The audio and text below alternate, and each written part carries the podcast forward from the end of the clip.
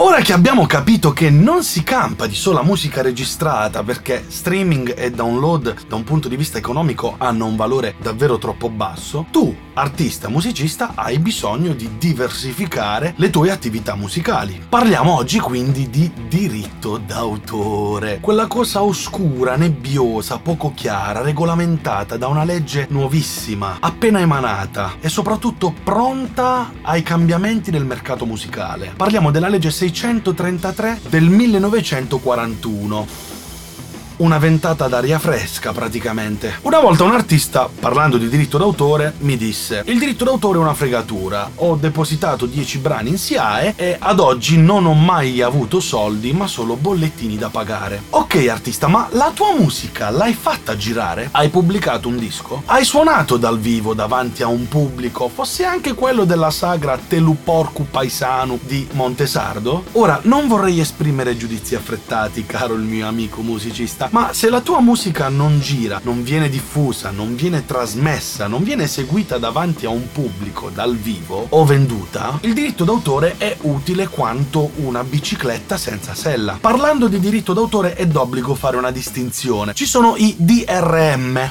o meglio diritti di riproduzione meccanica, ovvero quelli che maturano quando la vostra musica viene stampata, fissata su un supporto destinato alla vendita, come CD, vinili, cassette, tetrallalleri vari. Chi si fa carico dei costi di stampa acquista i bollini, i famosi bollini dalla SIAE e li appiccica ai supporti che poi verranno venduti. In base al numero dei bollini che verranno appiccicati, l'autore, il compositore e gli aventi diritto percepiranno i famosi diritti DRM. C'è da fare una piccola precisazione. Se ti stampi dischi da solo, il costo che sostieni per l'acquisto dei bollini Chiquita SIAE che poi andrai ad attaccare sui tuoi CD ti rientrerà sotto forma di DRM, meno una piccola parte che la SIAE tratterrà per aver stampato fisicamente questi bollini benedetti bollini anticontraffazione, quindi praticamente spendi 300 e ti ritorna di meno. Non ci avrai guadagnato un granché. Se invece hai un contratto con un editore e questo tipo è talmente fuori di testa da volersi accollare per intero i costi di stampa del tuo CD e di tutti gli oneri di legge, la storia cambia, cambia notevolmente perché l'editore per legge dovrà corrispondere almeno il 50% dei DRM agli aventi diritto. Questo vuol dire che è vero che tu stai cedendo vendendo i diritti editoriali del tuo disco a qualcun altro, ma sei almeno certo che questo qualcuno faccia il suo lavoro per far maturare i diritti di riproduzione meccanica e quindi dovresti avere quantomeno la garanzia che qualcosa ti torni indietro, anche senza aver investito, diciamo, un euro. Penso che farò un video di approfondimento sulla figura degli editori perché è una figura ancora un pochettino incompresa. Poi ci sono quelli definiti DEM, ovvero i diritti di esecuzione musicale. Non sono altro che i diritti che tu prendi tutte le volte che le tue opere vengono eseguite pubblicamente. Se suoni nel pub sotto casa o se le tue canzoni passano sul radio DJ o sul radio parrocchia o se vengono utilizzate come musica di ambiente negli esercizi commerciali, ammesso che qualcuno abbia compilato nel modo corretto il famoso borderò o la documentazione inerente alla rintracciabilità dei brani che sono stati trasmessi, ti verranno riconosciuti i diritti di esecuzione musicale. Parlando di passaggi radiofonici, un artista mi scrive in privato che una radio locale ha trasmesso diverse volte alcune sue opere,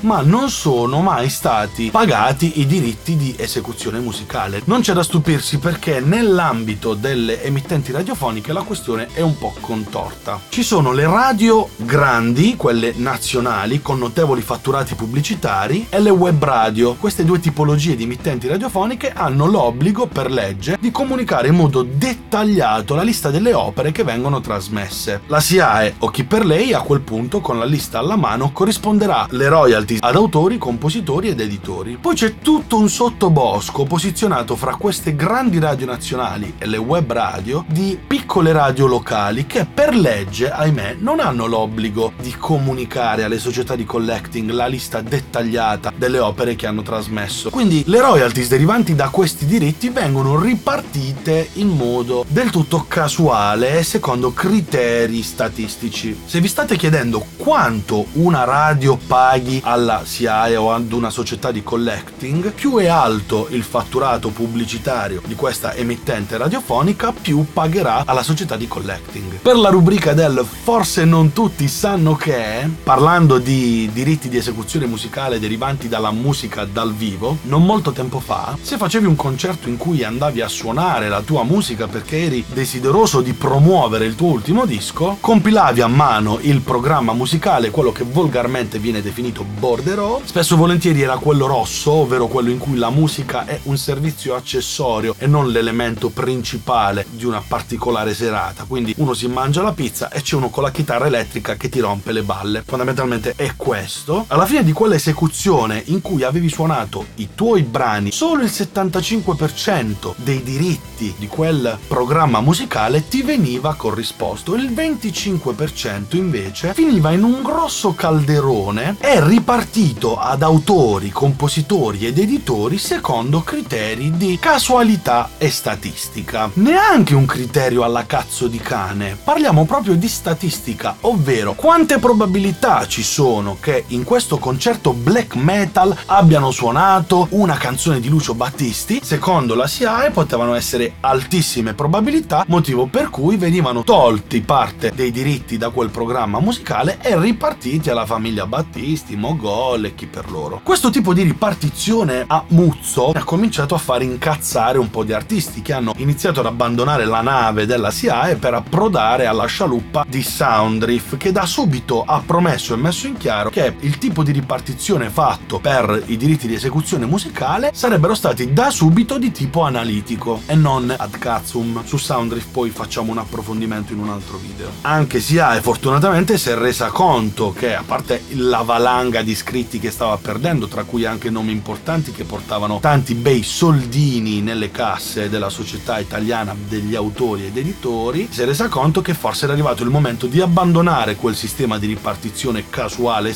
statistico e cominciare a fare le cose in modo analitico. Ora, che tu faccia parte di SIA e Soundriff su ISA o chi per loro, il modo migliore per far crescere, fruttare e maturare i diritti della tua musica è proprio quello di farla girare. Se ti limiti a caricarla sugli store e non metti in moto la macchina organizzativa dei live e della promozione radiofonica, non succederà mai niente. La tua musica a quel punto sarà utile come, lasciatemi passare il termine, un c***o senza